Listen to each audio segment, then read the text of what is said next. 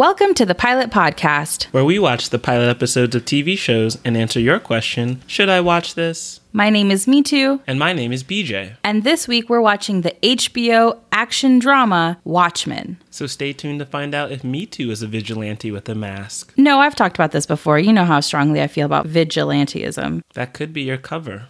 That's true. Okay. In this first episode, Watchmen opens with the Tulsa 1921 Black Wall Street Massacre, which is an actually real event, not one only created for the comic books. And it's commonly known as the single worst incident of racial violence in American history. Black Wall Street was the wealthiest black community in the United States, and more than 35 square blocks of the district were destroyed. After that massacre that happened in real life and also in the world of this comic book, we flash forward to 2019, where the police officers wear masks, and during a routine stop, Officer Charles Sutton is seriously injured after being shot by a member of the 7th Cavalry white supremacist group, influenced by rebel leader Rorschach. So, for my non comic book folks, my feelings on Rorschach is he's kind of like a Steve Bannon 4chan situation come to life, like that frog meme, if that frog meme were able to motivate a band of vigilantes. He can. Actually, we'll get into that in the episode. he certainly did. Next, we meet Regina King's Angela Abar, who is a former police officer. She was actually exposed during the White Night massacre, where a bunch of cops' identities were revealed. And now she's a baker who obviously still is a vigilante at night. And she teams up with Chief Judd Crawford, played by Miami Vice's Don Johnson, so a cop in a new light, to seek revenge for Charles Sutton and also figure out what is going on with the 7th Cavalry white supremacists. So, in this first episode, we see Regina King kick behind and dig deep into the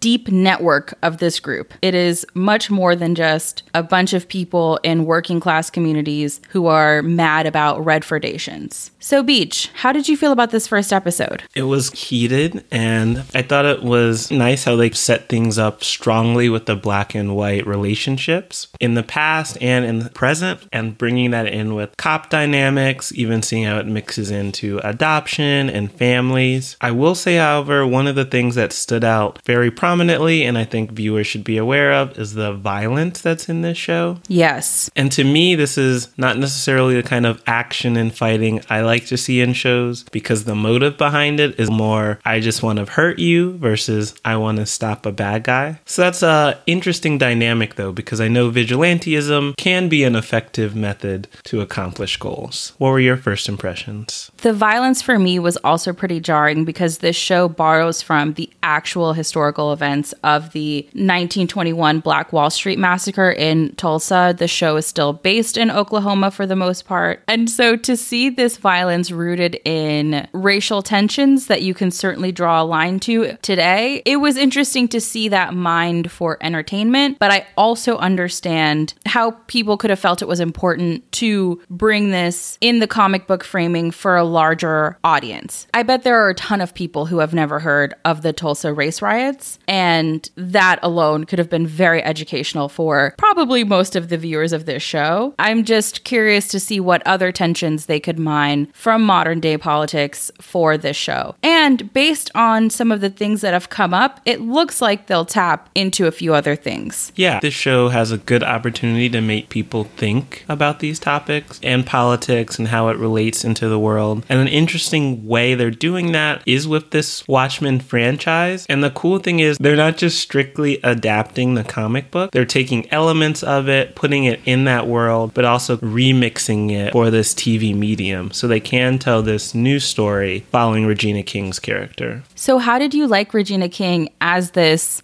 action star. She does a good job of pulling off that tough demeanor, and she really does feel like a badass. I think her costume's a little disappointing. Agreed. She could step up that department, but I guess when you're a vigilante, you're not really caring what people think of your costume because you really don't even want them to see you that much. She just looked like she colored her face with marker around her eyes, had probably an oversized or stretched out sock laying around the house, and she put that over her mouth and called it a day. Which, like you said, if you're a vigilante, you're probably just looking around the room like, all right, what can I quickly put together to get out there and kill random citizens? Exactly. But her character and her costume choice bring up an interesting question about using masks because there's this whole idea that the cops need to have a mask to hide their identity due to their violent behavior. What do you think of that idea? The use of masks on this show is pretty powerful to me because people argue that you can hide behind the mask of that blue uniform or whatever group it is that you're representing. It's easy to fall into that group think and to have that mask your individual ability to think and make decisions. The literal use of the masks as well allows you to lose inhibition. It's very Lord of the Flies. Once they put on their masks, they feel comfortable doing whatever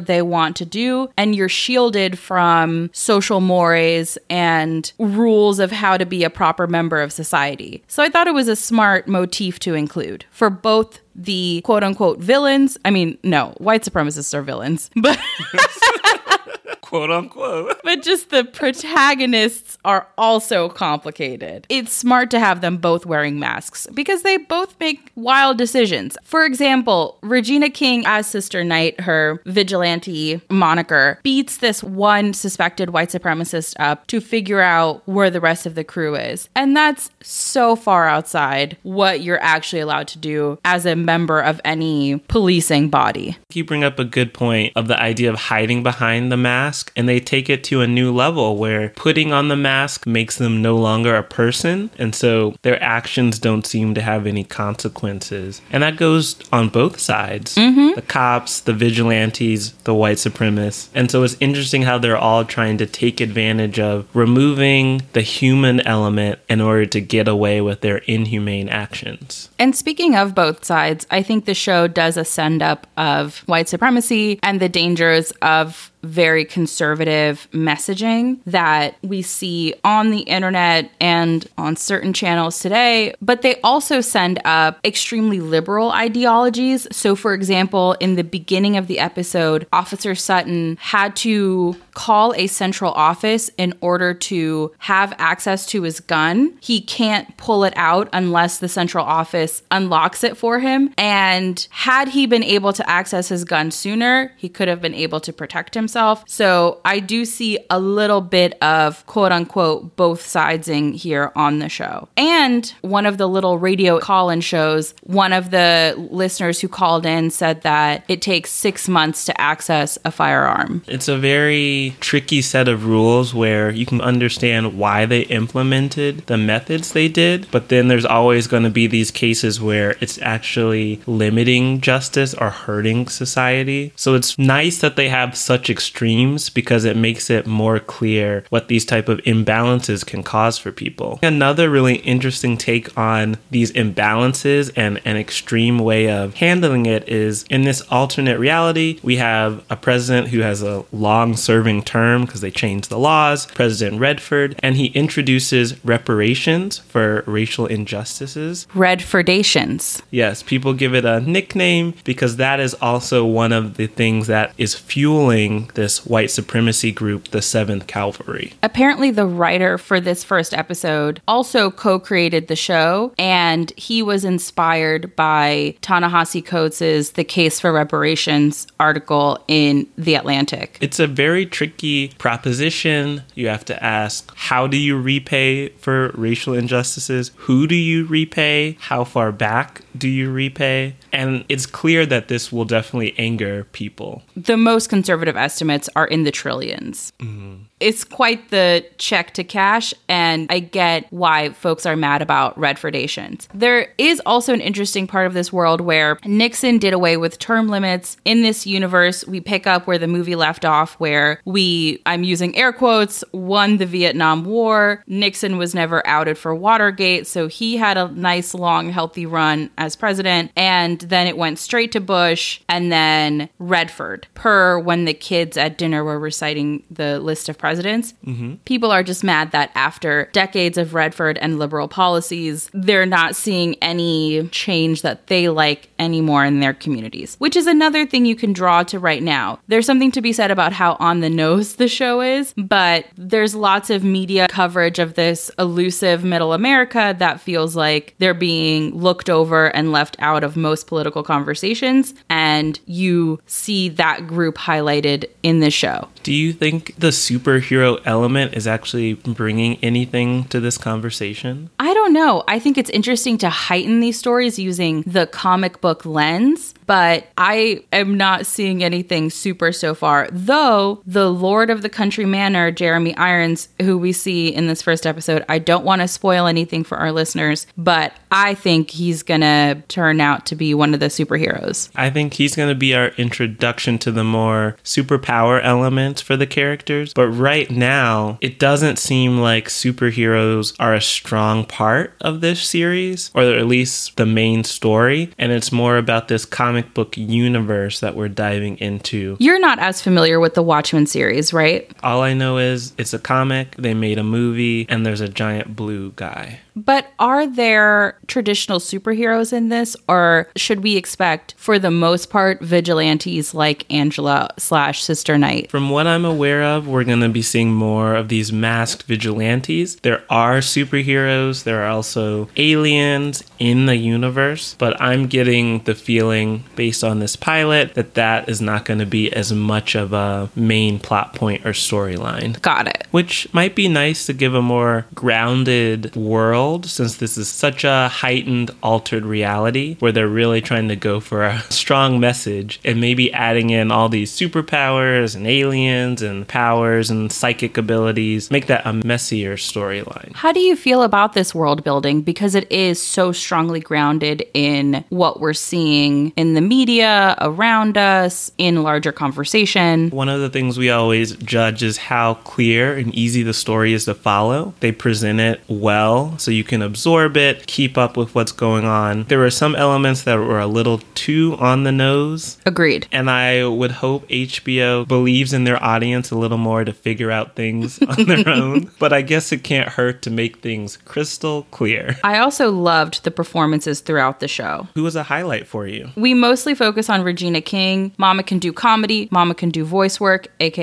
killing it on the boondocks. And now I know that Mama can be an action superstar. So I love that. I thought Don Johnson's Judd Crawford was so beautifully nuanced, which I wasn't expecting from Don Johnson, though I don't know what I was expecting actually. I won't go character by character, but I believed every performance that I saw. I'm most curious about Angela's husband Cal and how his character will grow. I thought he was an unsuspecting husband and didn't know that she did this vigilante stuff, but some things happened toward the end of the episode where it's clear he's in on this and aware and might have some fighting skills himself. So I'd love to see this power couple, black love, action fighting pair of people. So, speaking of where this might go, where do you see the story going? Because based on this pilot, I honestly don't know where they're headed in this first season. Same. Any of my guesses center around the Lord of Country Manor. Those are generally spoilers. We usually have so many predictions, and I am at a loss. Agreed. This one is hard to predict, and that might be because we're not as familiar with the backstory of this universe. One thing I do hope is Sister Night gets to figure out more deeply the core of the 7th Calvary's anger. Mm-hmm. Because I assume it's more than just angry Hicks and it has to be rooted in something deeper. And I look forward to seeing her investigate that. There's probably going to be some other ulterior motive, maybe even different factions within that group who want different goals. Exactly. I see some complex storylines. Do you want to head into our ratings? Yes, Beej. What would you rate HBO's Watchmen? Would not watch again. Ooh,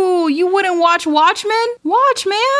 I would not watch Watchmen. No more watching of the Watchmen solely because this style of vigilanteism really makes me uncomfortable. I don't like violence for the sake of violence when it's this gratuitous. I do like the messages and conversations they're trying to have, but I don't think this form of media is how I'm going to think about these questions in society. What would you rate it? To be honest, I was hoping that you would watch more because I am somewhere between would not watch again and would watch again casually. I love Regina King in this role. I'm excited to give this show another chance. This first episode was good, but it was very on the nose. It was very black and white in every sense.